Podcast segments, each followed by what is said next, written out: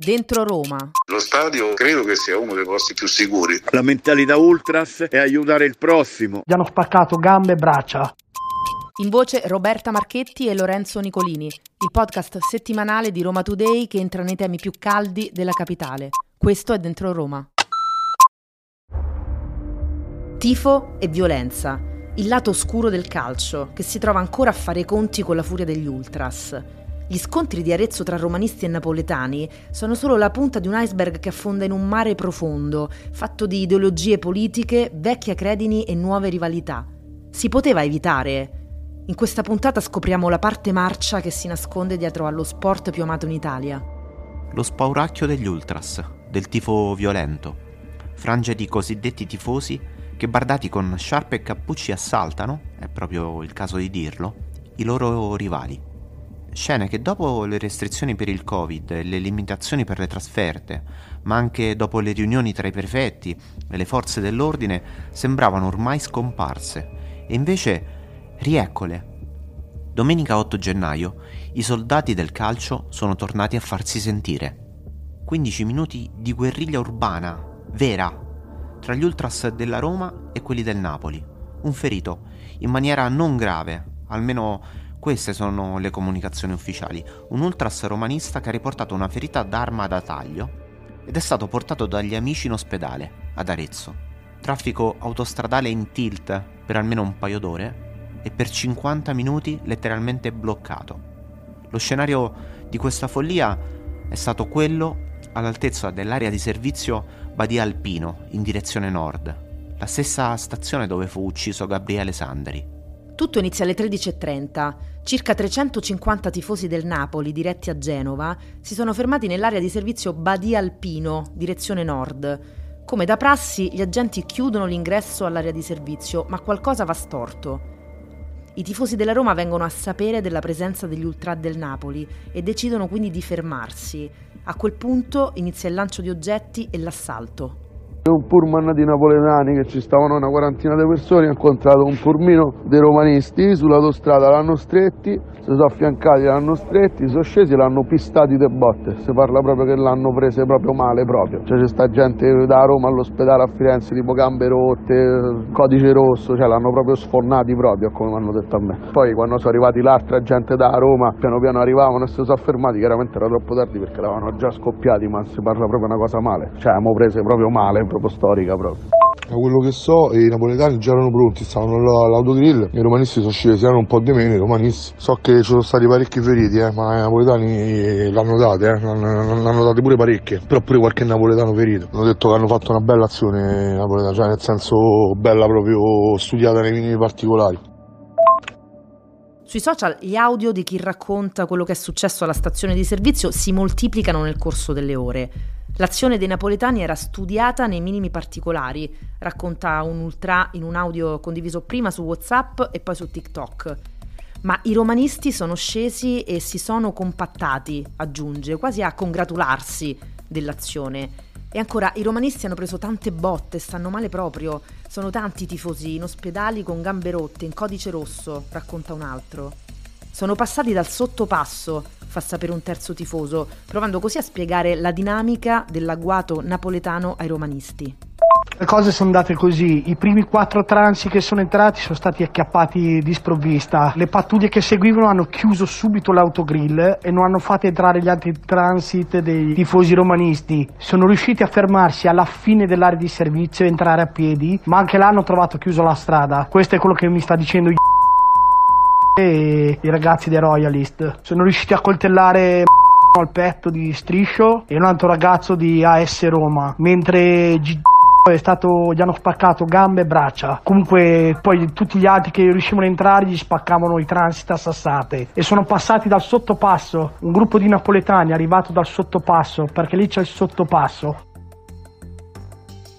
Fatto sta che per quei fatti tre tifosi della Roma sono stati fermati. Tra loro anche il tifoso della Roma di cui vi abbiamo parlato prima, quello portato in ospedale dagli amici. Il 10 gennaio i tre sono tornati a casa per due di loro, il giudice di Roma non ha convalidato l'arresto pur riconoscendo l'urgenza e la necessità per l'arresto in fragranza. Per il terzo ultras della Roma, quello ferito, è stato invece disposto l'obbligo di firma e di dimora a Roma. A spiegare la questione dal punto di vista legale è l'avvocato Lorenzo Contucci, che con il suo studio segue la vicenda dei tre. Lo strumento utilizzato per fermare i tifosi, per arrestare i tifosi sulle prime ritenuti responsabili è stato quello della flagranza differita, che è uno strumento molto discutibile sotto un certo profilo dal punto di vista puramente costituzionale, però che consente alle forze dell'ordine di arrestare non sul momento del fatto, ma soltanto successivamente le persone che commettono un reato solo in ambienti di stadio. Il giudice di Roma, sull'eccezione della difesa, non ha convalidato l'arresto arresto perché ha ritenuto che non ci fossero i presupposti previsti dalla Costituzione. Il giudice di Arezzo invece ha convalidato, ma semplicemente perché il sottoscritto non ha fatto la relativa eccezione. Quindi diciamo che in questa fase qui è stato ritenuto che lo strumento della flagranza differita non potesse essere utilizzato eh, correttamente. Questo non toglie che ovviamente la magistratura può prendere le proprie decisioni e può decidere di eh, applicare delle misure cautelari, però eh, la differenza tra lo Stato di polizia e lo Stato di diritto è che è il giudice che deve deve applicare misure cautelari e non la polizia. L'avvocato poi alza un interrogativo. Si è fatto tutto il necessario per limitare i danni? Si poteva fare di più nell'impostazione del servizio d'ordine pubblico? Perché la credine tra le due tifoserie è nota e non si è mai placata da quando è stato identificato e condannato Daniele De Santis, ex ultra della Roma, per l'omicidio di Ciro Esposito, tifoso del Napoli, avvenuto nei pressi dello Stadio Olimpico il 3 maggio 2014. La vicenda di domenica va vista sotto due chiavi di interpretazioni. Il, il primo aspetto è quello della corretta gestione dell'ordine pubblico. Eh, la mia opinione è che non sia stato gestito correttamente perché leggendo insomma, le carte e stigmatizzando ovviamente quello che è avvenuto, si sapeva che c'erano dei tifosi del Napoli e che erano in, aura, in un'area di servizio più a nord, si sapeva che c'erano dei tifosi della Roma in un'area di servizio più a sud, i napoletani devono uscire prima sull'autostrada per andare a Genova, i romanisti devono uscire dopo per andare a Milano, quindi la logica vuole che invece di fermare, di bloccare l'area di servizio dei napoletani e far passare i tifosi della Roma, si blocchino i tifosi della Roma, si fanno partire i napoletani e poi si fanno partire i tifosi della Roma. Questo non è stato fatto, abbiamo appreso dagli audio girati dalle stesse forze dell'ordine che c'erano soltanto otto agenti in servizio, sembra della stradale, a parte la Digos che poverina probabilmente si è trovata in una situazione più grande del, del previsto e quindi credo che sotto questo profilo molto ci sarebbe da riflettere, visto che era perfettamente noto che le due tifoserie percorrevano la medesima strada. Quindi questo è il primo aspetto sulla gestione dell'ordine pubblico su, su cui si dovrebbe riflettere perché è facile poi addossare tutto quanto a chi ha compiuto il gesto ci mancherebbe altro, ma eh, anche una riflessione sul punto andrebbe fatta. Dopo quei fatti è stata netta la presa di posizione dei sindaci di Roma e Napoli, Roberto Gualtieri e Gaetano Manfredi. Il ministro dell'Interno Matteo Piantedosi ha raccomandato massima severità. Il messaggio del ministro Matteo Piantedosi è quello che saranno date all'Osservatorio nazionale sulle manifestazioni sportive indicazioni improntate alla massima precauzione. Gli scontri di Arezzo testimoniano ancora una volta che il problema oggi non è più dentro lo stadio, ma fuori, anche se la matrice resta la stessa, gli Ultras. Antonio Del Greco, ex capo della squadra mobile di Roma, tra il 2002 e il 2012 responsabile pubblico dello Stadio Olimpico e titolare delle scorte dei tifosi in trasferta, ce lo conferma. Lo stadio oggi è sicuro, all'interno non ci sono più criticità di ordine pubblico, anche se l'equilibrio è sempre labile per via di certi personaggi che controllano le curve all'interno dello stadio non ci sono più criticità, sono stati adeguati a livello elettronico gli ingressi per cui c'è maggiore eh, cerca di eventuali personaggi sottoposti a diffida o comunque ad ASPO che sono quei provvedimenti che ne impediscono l'accesso, non c'è più la polizia all'interno degli stadi ma il servizio è appannaggio praticamente degli steward. E quindi in questo momento vedo molto molto positivo il l'ordine pubblico all'interno dello stadio. Lo stadio al momento credo che sia uno dei posti più sicuri, fatto salvo però che chi è all'interno delle curve e che gestisce l'intera curva sono quei personaggi che poi si sono scontrati lungo il percorso dell'autostrada. Gli equilibri sono sempre labili. Diciamo gli equilibri sono sempre labili, tuttavia siccome all'interno dello stadio sei facilmente identificabile, oggi è chiaro che non c'è più nessun tipo di turbativa perché eh, sanno benissimo che il giorno dopo, vista anche la normativa cambiata con flagranza differita, quindi possono essere arrestati anche il mattino dopo, è evidente che eh, all'interno dello stadio non fanno nessun tipo di attività. Poi al di fuori, incappucciati e nascosti, quindi travisati, fanno eh, quello che abbiamo visto.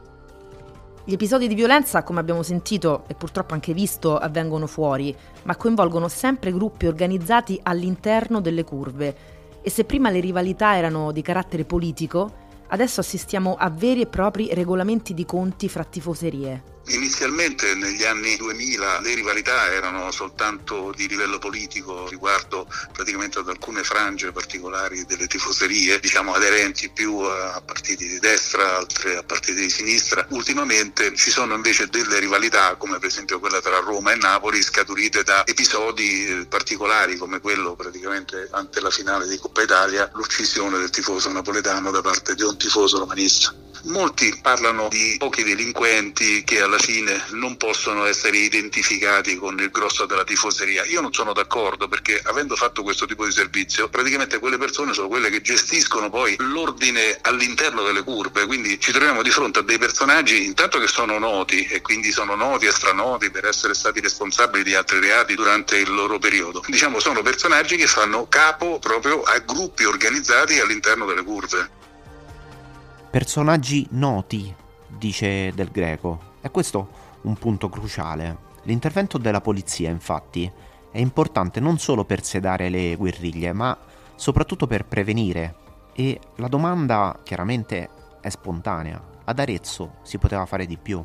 L'intelligence della polizia funziona sempre, quindi stiamo attenta ai vari messaggi che vengono inviati, alcuni in maniera evidente, altri in maniera sottintesa fra tifoserie di opposta fazione. Questo lavoro di intelligence poi deve essere comunicato immediatamente a chi gestisce poi la forza sul campo. La polizia deve intervenire ed è obbligata ad intervenire perché vengono eseguiti tutta una serie di servizi all'esterno dello stadio che se fatti in maniera attenta e non superficialmente scontri possono essere evitati, così come poteva essere evitato evidentemente lo scontro, quello di Arezzo, che secondo me è stato dovuto anche ad una superficialità della esecuzione del servizio. Dopo i fatti in autostrada si è tornato a parlare dell'ideologia, della mentalità degli ultras. E non solo il Napoli è un ex amico dei tifosi della Roma. Sono tante le rivalità dei gruppi organizzati dal tifo caldo giallo-rosso sfociate negli anni scontri violenti nati proprio da un precedente rapporto di amicizia, gemellaggi con il Milan, con il Bologna, con l'Ellas Verona, con l'Atalanta, amicizie in passato anche con i gruppi della Juve e della Fiorentina. Poi però questi rapporti per alcune frange si sono rotti e la violenza è tornata a insanguinare le strade, quelle fuori dallo stadio.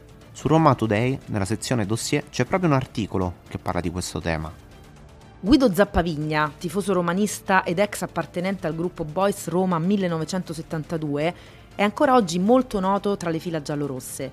Gli abbiamo chiesto cos'è per lui la mentalità ultras e sugli scontri tra romanisti e napoletani solleva una questione importante parla tanto di mentalità ultras in negativo, ma io ti dico che la mentalità ultras, io ho visto i ragazzi fare attività sociali. Nell'ultimo lockdown, per esempio a Roma, ci sono stati ragazzi di entrambe le squadre che hanno fatto attività sociali e di volontariato, associandosi a quelle cooperative che fanno volontariato, portando pacchi alimentari alle persone meno abbienti. Io ti parlo di partite fatte per aiutare persone in difficoltà. Io ti parlo di eh, giocattoli giocattoli portati nei reparti oncologici dei bambini. Questa è la mentalità ultras, l'amore e la passione verso la propria squadra. La mentalità ultras è aiutare il prossimo, credere nel proprio gruppo, credere in una bandiera. Per me la mentalità ultras è una cosa positiva. Questa volta la Lega Calcio o chi si occupa di andare a vedere addirittura le inezie come per esempio il VAR, no? Durante le partite che vanno a guardare i centimetri e tu non ti accorgi che ci sono due partite partite a rischio, tu non ti accorgi che c'è la possibilità che due tifoserie che si odiano si incontrino e non fai niente per evitare quello che è successo? Facciamoci questa domanda, perché io negli anni 70 io mi ricordo che accadevano delle cose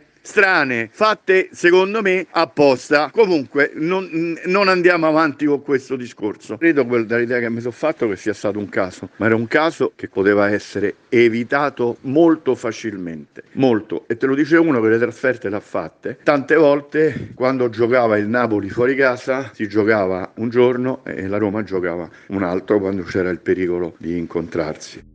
Dagli anni 70 ad oggi, secondo il racconto di Zappavigna, le cose non sono cambiate fra certe tifoserie.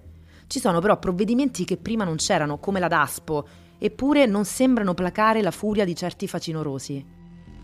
Per quanto riguarda i provvedimenti, io sono contrarissimo a qualsiasi provvedimento penale e compagnia cantando. Le colpe non sono dei ragazzi, le colpe non sono dei giovani, le colpe sono di chi ha fatto sì che questa gioventù sia un numero che non ha un'identità e questi ragazzi cercano un'identità. Chi è che sbaglia non so i ragazzi, chi è che sbaglia e chi fa succedere certe cose, chi non evita certe cose e chi sta portando questo paese in un baratro.